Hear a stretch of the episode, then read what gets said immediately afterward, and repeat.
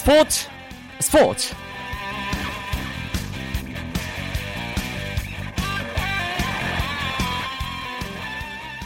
정말 오랜만에 인사드립니다. 아나운서 이광용입니다. 스포츠 스포츠를 진행하는 박태원 아나운서의 휴가로 제가 이 시간 이 자리에서 여러분과 함께하게 됐습니다. 오늘 울산에서 지금 볼리비아와 축구 국가대표 평가전 진행되고 있죠. 예, 축구를 중계하는 입장에서 예, 딱 날 맞춰서 여러분과 오랜만에 함께하게 됐다는 생각이 듭니다. 아, 이 시간 진행되고 있는 볼리비아와의 A매치 이야기 아, 잠시 후에 나눠보도록 하겠습니다. 현재 후반 29분 막 지나고 있는데 득점 없습니다. 공격의 주도권은 잡고 있지만 아직까지 볼리비아의 골문을 열지 못하고 있는 우리 대표팀입니다. 자세한 경기 내용 잠시 후에 생생하게 전해드리겠습니다. 먼저 오늘 들어온 주요 스포츠 소식부터 정리해드립니다.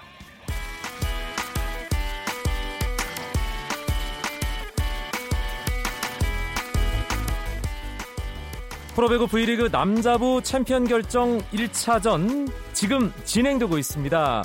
웬만하면 끝날 시간인데요. 풀세트 경기 대한항공과 현대캐피탈이 5세트까지 가는 접전을 펼치고 있습니다. 1세트 대한항공이 듀스의 듀스를 거듭한 승부 끝에 32대 30으로 먼저 세트를 가져갔고요.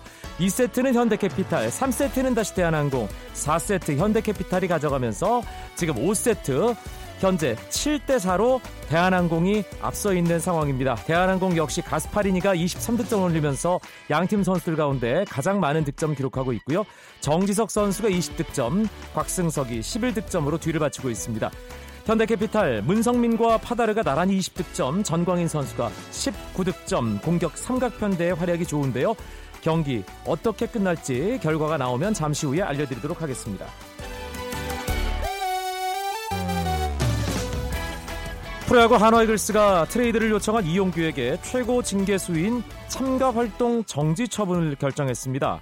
한화는 이용규가 트레이드를 요청한 시기와 진행 방식이 팀의 질서와 기강은 물론 프로야구 전체의 품위를 심각하게 훼손하는 행위라고 판단했다고 밝혔습니다. 이로써 이용규는 한화에서 팀 훈련을 할 수 없습니다. 육성군도 떠나 개인적으로 훈련을 해야 하고 연봉도 감액됩니다. KBO 규정에 따르면 3억 원 이상 고액 연봉자가 부상, 질병이 아닌 이유로 1군 엔트리에 등록되지 못하면 연봉을 감액하게 되는데요. 연봉 300분의 1의 50%를 1군 엔트리에서 제외된 일수에 따라 깎게 됩니다. 한편 KBO는 이용규가 감액 대상에 해당된다고 밝혔습니다. 미국 메이저리그에서는 LA 다저스의 류현진 선수가 시범 경기 마지막 등판에서 4실점을 기록했습니다. 류현진은 미러키 브루어스와의 경기에 선발 등판해 5이닝 동안 홈런 1개를 포함해 5개의 안타를 허용하고 탈삼진 3개 4실점을 기록했습니다. 오늘 경기를 포함해 시범 경기 5경기에 등판한 류현진은 15이닝 6실점, 평균 자책점 3.00으로 일단 시범 경기 일정 마쳤습니다. 피츠버그 파이리츠의 강정호는 끝내기 홈런을 때렸습니다. 볼티모어 오리올스와의 경기 피츠버그가 3대 5로 뒤진 9회 말 노아웃 만루에서 타석에 나선 강정호는 만루 홈런, 끝내기 홈런을 쳤고요. 이 홈런으로 팀은 7대 5의 역전승을 거뒀습니다. 미국 여자 프로골프 투어 LPGA에서는 최나연 선수가 복귀전 첫 라운드부터 산뜻한 출발을 보였습니다. 최나연은 허리 통증, 입스 등으로 경기에 나서지 못하고 치료에만 몰두하다 11개월 만에 뱅크 오브 호프 파운더스컵으로 복귀했는데요. 대회 1라운드에서 보기 없이 버디 7개를 몰아쳐 7언더파 65타로 단독 선두 셀린 부티에와는 한타차 공동 2위에 올랐습니다. 고진영도 7언더파 65타를 치며 최나연과 어깨를 나란히 했고 박성현은 한타 뒤진 6언더파 66타 공동 7위를 달렸습니다. 어!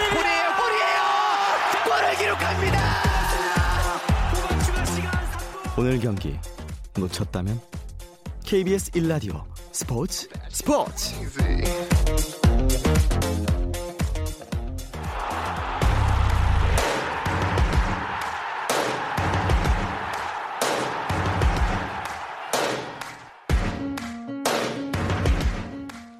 금요일 밤의 축구 이야기 축구장 가는 길 시작하겠습니다. 함께할 이야기 손님부터 소개해드리죠.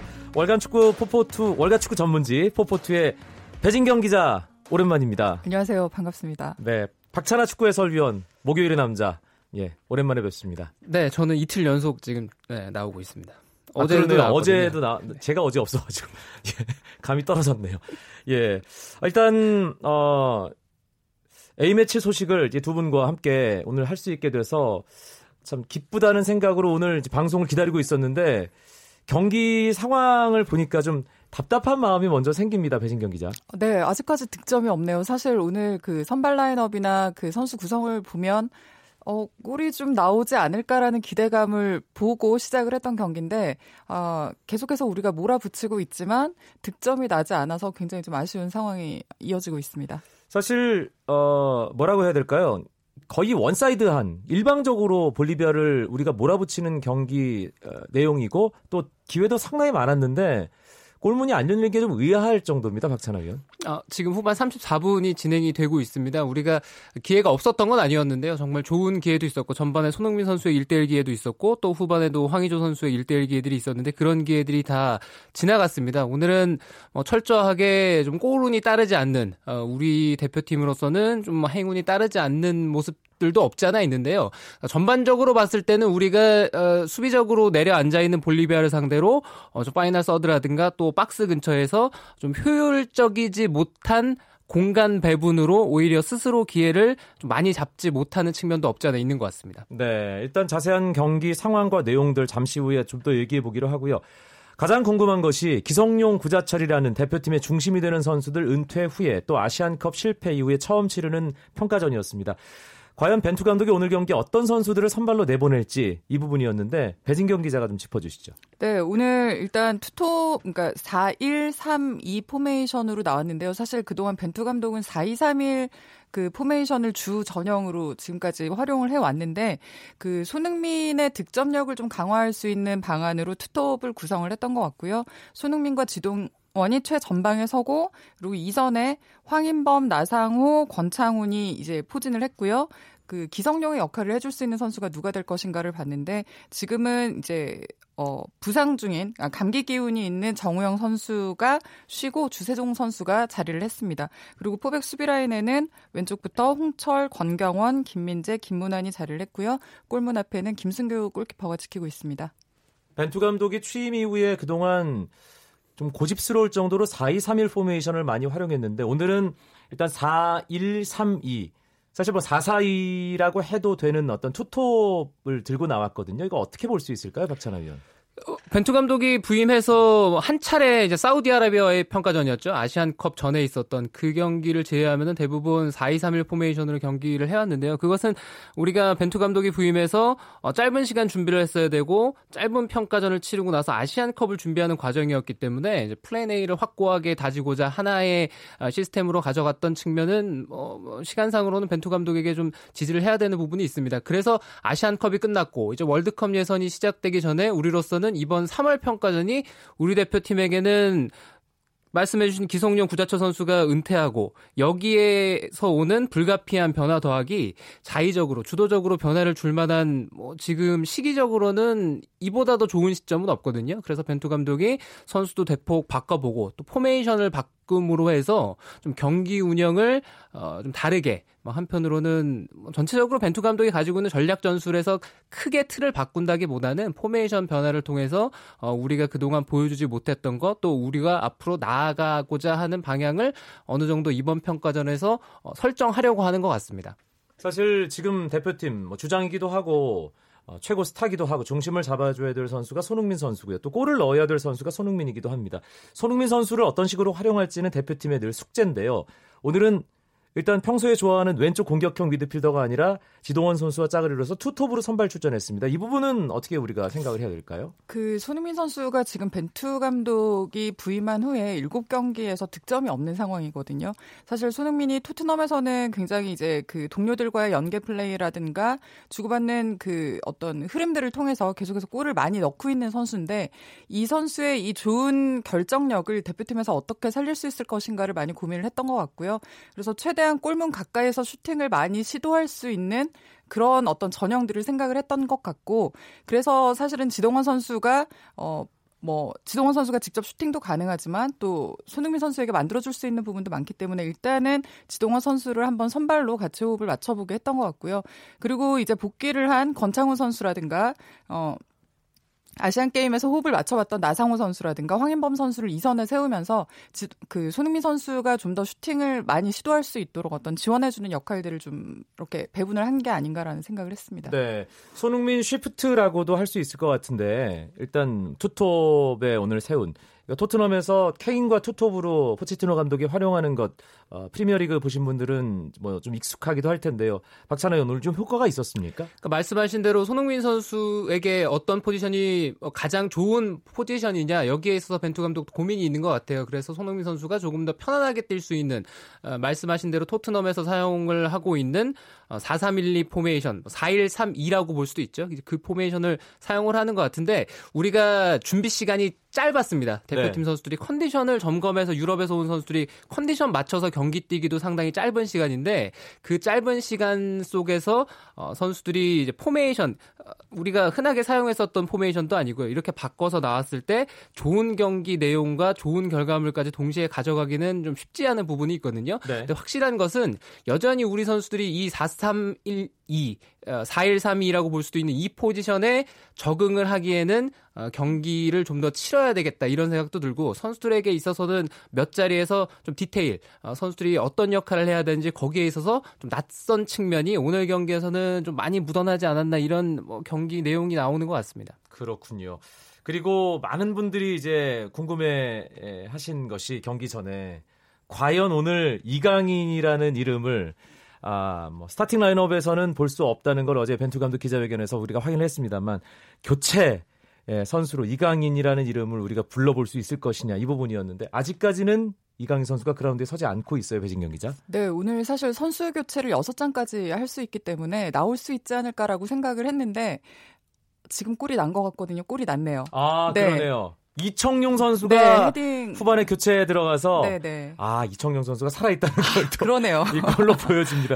후반 40분에서 41분으로 향해 가는 상황인데요. 답답하던 아, 경기 흐름을 큰 형이 풀었습니다. 박수 한번 치고 가죠. 예. 아, 진짜 답답했거든요. 네, 제가 사실은 지금 아마 전반이나 어, 전반에 골이 났거나 우리가 좀 더 일찍 골이 많이 만들어지는 상황이었으면 이강인 선수를 볼 수 있는 시간이 좀 당겨지지 않았을까라는 생각을 했다고 말씀을 드리려고 했는데 마침 그때 골이 났습니다. 네. 일단은 왼쪽에서 홍철 선수의 크로스가 올라왔고 뒤쪽에서 이청용 선수가 어, 페널티 에어리어 안쪽 약간 우리 공격 방향으로 우측 골 에어리어 어, 모서리 쪽에서 점프를 해서 어, 골을 만들어냈습니다. 후반 41분 대한민국이 볼리비아를 상대로 득점을 기록하게 됐습니다. 그 주인공은 블루드래곤 이청용 선수였습니다.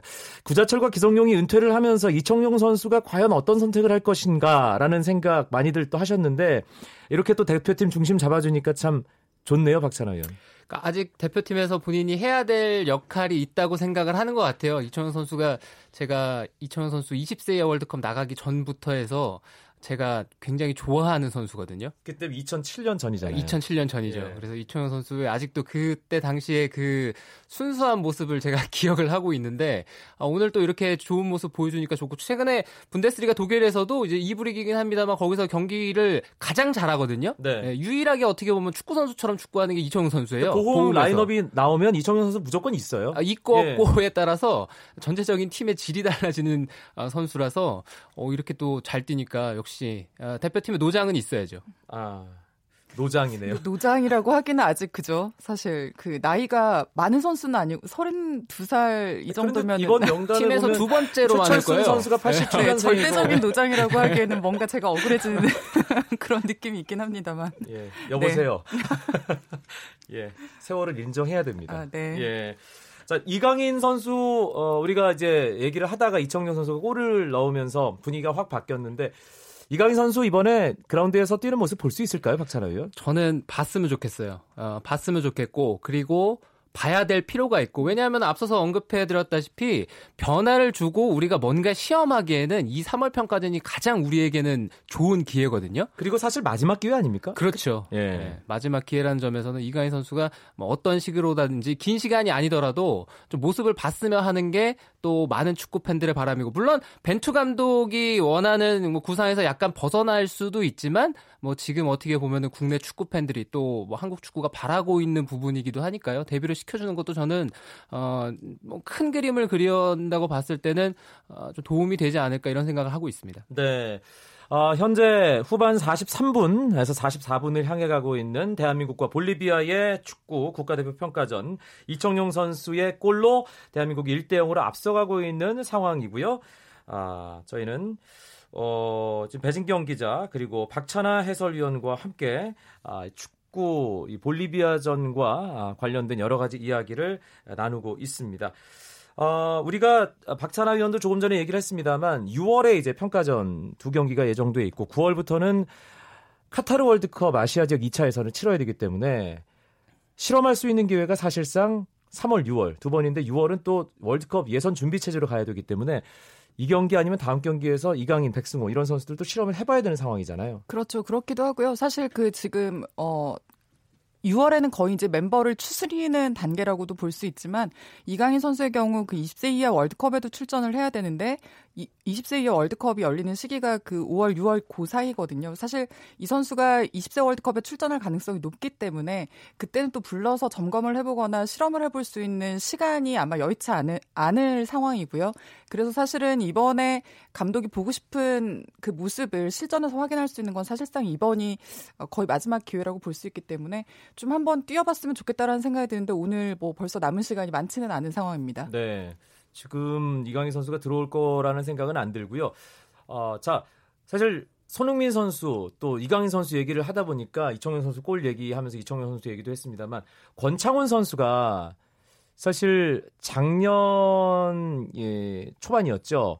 북아일랜드 원정 경기 그 즈음 이후로는 이제 대표팀에서 모습을 볼 수가 없었는데 권창훈 선수 오랜만에 대표팀에서의 활약 박찬호 의원은 어떻게 봤습니까 오늘? 권창훈 선수가 월드컵 직전에 있었던 부상 때문에 좀 장기간 쉬었고 그래서 아시안컵까지도 우리 대표팀과 함께하지 못했습니다. 근데 아, 벤투 감독이 구상하고 있는 뭐 선수들의 뭐 전술 전략이라든가 이런 거 봤을 때는 권창훈 선수가 우리 대표팀에게는 참 필요한 선수거든요. 오늘 경기만 봐도 왜 권창훈 선수가 우리 대표팀에 필요한지를 잘 보여줬다는 생각이고요. 최근에는 소속팀에서는 약간 컨디션 난조가 있어서 좀 걱정이 됐던 부분도 있는데 오늘 그런 걱정이 기우 선수였다는 걸 너무나 잘 보여줘서 뭐 권창훈 선수의 가세로 우리 이선도 풍부해지고 대표팀 전력도 어, 계속 상승을 할 것 같습니다. 네, 오늘 뭐 골이 나오긴 했습니다만 대표팀이 어, 뭔가 중원에서 경기를 풀어 나가는 어, 데 있어서의 해법, 특히 이제 수비적으로 나오는 팀을 어, 뭔가 깨부수는 아, 깨 부순다는 표현 좀 과격한가요? 수비를 좀 두텁게 하는 팀을 상대로 골을 좀 쉽게 넣는 그런 아, 방법. 아시안컵에서도 그 부분이 조금 우리 대표팀이 해법을 잘 못 찾는 거였는데 월드컵 아시아 지역 2차 예선 전에 그 부분에 대한 해결책을 반드시 찾아야 될, 텐데요. 그건 물론이고요. 그 사실 아시안컵은 사실 우리가 아시아에서 만날 수 있는 우리와 엇비슷한 전력의 상대들을 그러니까 정의 멤버들을 계속해서 맞, 어, 맞상대하는 그런 대회라고 할 수 있는데 월드컵 아시아 2차에서는 그거보다 한 수 아래인 팀들을 전력상으로 볼 때 만나는 경우가 많거든요. 근데 그런 팀들은 어 한국을 만나면 무조건 이제 밀집 수비 뭐 두 줄로 세운다는 표현도 쓰는데 지금 또 두 번째 골이 나 제가 지금 오늘 계속 골 장면을 보는 상황인데요. 어 아니 아까 아. 지금 어, 저희가 뭐 TV 이게 중계 화면을 켜놓고 하는데요. 네. 예, 이청용 선수의 골 장면 리플레이였습니다. 예, 혼란을 드려서 죄송합니다. 죄송합니다. 예. 아, 골을 너무 바라시니까 배진경 기자가. 이게 또 네. 급하거든요. 왜냐하면은 네.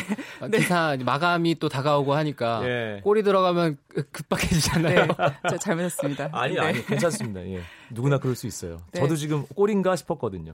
예. 그래서 예, 그런 그 밀집 수비를 그러니까 앞으로 우리가 만나게 될 상대 그리고 또 그런 경기들은 분명히 그런 두터운 수비들을 우리가 얼마나 효율적으로 좀 깨면서 그 득점력을 높일 수 있을지가 굉장히 과제가 될 거고요.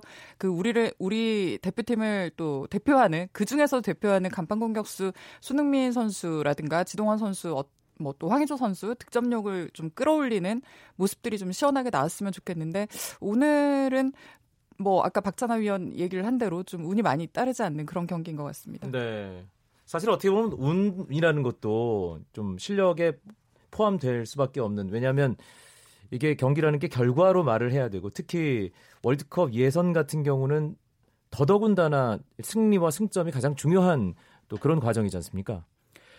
그래서 제가 말씀드렸던 것처럼 효율의 문제가 아마 이 경기 끝나고 또 콜롬비아전 경기 내용 결과에 따라서는 분명히 언론이라든가 뭐 일각에선 제기가 될 수 있을 것 같아요. 우리가 오늘 볼리비아를 보셔서도 많은 축구 팬들이 공감을 하시겠지만 볼리비아가 오늘 활동량이 많거나 이런 모습들 특히 수비에서 공격으로 나갈 때 업을 하고 수비에 공격에서 수비로 전환될 때 빠르게 내려와서 수비를 채우고 이런 형태라기보다는 많이 뛰지 않으면서 자연스럽게 뒤쪽에 수비 숫자를 늘려가는 대형을 볼리비아가 사용을 했거든요. 거기에 맞서 서 우리가 스스로 지나치게 공격적인 템포 또 빠른 타이밍에서 승부를 걸려다 보니까 오히려 어, 좁은 공간 속에 볼리비아 선수들도 많이 있는데 거기에 우리가 똑같이 공격 숫자를 음. 두면서 좁은 공간에 오히려 어, 우리가 다 들어가는 이런 상황들이 나왔는데요. 이게 그런 상황보다는 우리 선수들이 좀 여유를 가지고 네, 공간을 만들 수 있는 평정심을 가지고 경기 템포를 우리가 스스로 조율을 해야지만 그게 아, 벤투 감독이 원하는 빌드업 축구, 점유율 축구가 완성이 되거든요. 이제 그런 속도 변화라든가 이런 것들을 우리 대표팀이 조금 더 찾아가야 되겠죠. 경기는 조금 전에 끝났습니다. 이청용 선수의 골로 대한민국이 볼리비아에게 1대 0으로 이겼습니다. 아, 오늘 전반적으로 아쉬움 속에 일단 결과는 만든 그런 경기였는데 MVP 한번 뽑아볼까요?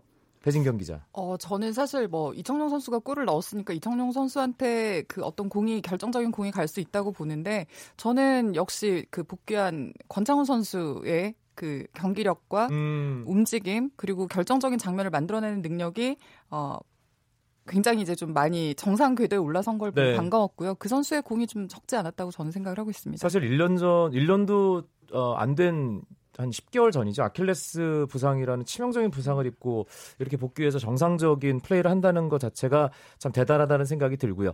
박찬하 위원의 MVP 누굽니까? 저는 주세종 선수를 선택을 하겠습니다. 어, 의미가 있는데요. 그렇죠. 그 기성원 선수 자리에 오늘 주세종 선수가 나왔는데 저 자리는 벤투 감독이 요구하는 움직임이 빌드업 상황에서는 풀백들이 올라가고 중앙 미드필더가 순간적으로 내려와서 뭐 흔히 이제 축구 용어로 라볼 피아나라고 하는데 그런 움직임을 보여줄 때 이제 타이밍도 중요하고 또 벤투 감독이 그 자리에 요구하는 능력치가 롱킥이 있어요. 예, 롱킥의 정확성, 어, 좌우로 대각으로 날려주는 뭐 대지를 가르는 패스다라고 하는데 이제 그런 움직임을 보여줄 수 있어야지만 이제 그 자리에 설 수가 있는데 주성 선수가 오늘 뭐 그런 면에서는 뒤쪽에서 좋은 움직임을 보여줬던 것 같습니다. 기성용 구자철 없는 어, 대표팀 출발선에 섰습니다. 주세종 선수 또 앞선에 위치한 황인범 선수의 활약이 참 중요한데 오늘 두 선수 활약은 일단은 경기 풀어나가는 데 있어서 나쁘진 않았다는 생각 들거든요, 배진경 기자. 아, 저는 특히 지금 언급해주신 황인범 선수의 활동량이 굉장히 좀 놀라웠는데요. 그 앞에서 어떤 결정적인 장면이라든가 공격을 전개하는 부분에 있어서 만들어가는 능력도 능력이지만 그 전방에서부터 그 굉장히 밑에 주세종 선수의 위치까지도 내려와서 거의 전방위로 움직이는 모습들을 보면서 뭐 제가 아까 이광영 아나운서에게 잠시 뭐 말씀을 드리기도 했는데 현역 시절에 박지성과 좀 비슷한 어떤 움직임과 활동량이 연상이 되기도 했고요. 박지성 선수 혹은 유상철 선수. 네, 그렇게 예. 아까 얘기를 했죠. 예, 그래서 사실 황인범 선수도 아마 조금 더 경기 감각이라든가 그 동료 선후배들과 호흡을 좀 더 맞춰가면 아마 그 정도 역할을 해줄 수 있는 선수가 되지 않을까라는 생각이 듭니다. 이제 다음 주 화요일 26일에 콜롬비아와 서울 월드컵 경기장에서 또 평가전을 갖게 됩니다. 오늘 경기 분위기와는 완전히 다를 거예요, 박찬하 위원. 그리고 상대의 전력만 봐도 볼리비아보다는 몇 수 위라고 볼 수가 있고요. 또 콜롬비아가 오늘 일본과 평가전을 치르고 넘어오거든요. 그러니까 아무래도 아시아에 대한 적응이라든가 시차 적응 비롯해서 이런 것들이 적응이 된 상태로 경기를 치르기 때문에 오늘 경기와는 또 다른 분위기가 예상되죠. 네, 그리고 어, 저희가 볼리비아전 얘기를 하면서 수비 라인에 대한 얘기를 안 했어요. 왜냐하면 수비 라인이 테스트를 받을 만한 상황이 전혀 없었기 때문인데요. 볼 콜롬비아전은 우리가 그 부분을 분명히 체크할 수 있는 기회가 있을 겁니다. 배진경 기자. 세계적인 공격수들이 포진한 팀이죠. 뭐 하메스 로드리게스라든가 라다멜 팔카오라든가 뭐 굉장히 좀 좋은 선수들이 많이 있고요. 사실 제가 콜롬비아 기자에게 한 며칠 전에 들은 얘기는 일본에는 힘을 좀 빼고 한국전에 정예 멤버로 나설 것 같다라는 얘기를 들었는데 제가 조금 전에 이제 좀 확인을 한 바로는 저도 지금 라인업을 보고 있어요. 네, 근데 뭐 다 뛰었더라고요. 네, 하메스 로드리게스, 라다멜 팔카오, 네. 뭐 무리엘 다 네, 있네요. 예. 뭐, 네, 다 있습니다. 그래서 뭐 그냥 이 두 경기 연속으로 또 다 제대로 돌리려나 뭐 이런 예. 생각도 들고요. 예리 미나와 다빈손 산체스 센터백 네, 조합도 네, 네. 예. 그래서 사실 이 팀이 또 그 코파 아메리카를 준비하는 과정에 있기 때문에 이 팀도 우리나라를 상대로 좀 제대로 된 어떤 전술 전략들을 좀 점검해 볼 수 있는 기회를 가지려고 할 것 같아서 우리 수비 라인 또 김승규 선수와 조현우 선수가 지금 계속 좀 경쟁을 하고 있는 상황인데 뭐 골키퍼들의 능력 이런 것도 좀 관심을 갖고 볼 만한 경기가 될 것 같습니다. 참고로 이제 일본과 콜롬비아의 경기 끝났고요. 라다멜 팔카오가 후반 19분에 페널티킥 골을 넣으면서 어, 콜롬비아가 일본에게 1대 0으로 이겼습니다. 어, 일단 뭐 하메스 로드리게스, 라다멜 팔카오, 나비도 오스피나 골키퍼 화요일에 진짜 어, 우리 대표팀이 어, 지금 상황이 어떤지 수준이 어떤지를 평가해 볼 수 있을 것 같은데 어떻게 펼쳐질까요? 어떻게 전망하세요, 박찬하 의원? 참고로 말씀드리면 오스피나 골키퍼라든가 뭐 카드라도 이런 선수들이 퀸테로도 그렇고 부상으로 이제 빠진 대표팀이거든요. 아, 빠졌군요. 네, 예. 근데 콜롬비아 대표팀 감독이 그러니까 한 놈만 패는 케이로스 감독이에요. 네, 그래서 아 케이로스와의 재회네요. 네, 우리로서는 참 악연이죠. 예. 아, 그래서 어, 좀 그래서라도 좀 이겼으면 하는 어, 그런 바람이 있는데 우리로서는 우리가 또 가야 될 길이 있고 우리가 보여줘야 될 점검해야 될 부분들이 있으니까 어, 오늘 경기보다는 조금 더 완성도 높은 그런 경기가 됐으면 하는 바람이 있습니다. 배진경 기자 짧게 결과 어떻게 될까요? 1대1로 보겠습니다. 아, 알겠습니다. 예, 피해 가시는군요. 금요일 밤에 축구 이야기 축구장 가는 길 벤투호의 3월 A매치 첫 경기 아시안컵 이후에 처음으로 갖는 A매치 볼리비아전 이야기로 꾸며드렸습니다. 월간 축구 첫, 월간 축구 전문지 포포투의 배진경 기자 박찬아 축구 해설위원 두 분 고맙습니다. 감사합니다. 고맙습니다.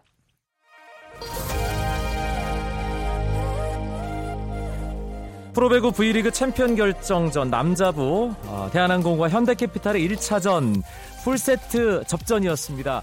아, 5세트 초반 분위기는 대한항공이 아, 승부를 가져갈 것으로 예상했는데 현대캐피탈이 대역전극을 펼쳤습니다. 5세트 15대 10 현대캐피탈이 따내면서 세트 스코어 3대 2로 현대캐피탈이 챔피언 결정전 먼저 1승을 챙겨갑니다. 오늘 스포츠 스포츠는 여기까지였습니다. 오랜만에 여러분과 함께해서 즐거웠습니다. 저는 아나운서 이광용이었습니다. 고맙습니다. 스포츠 스포츠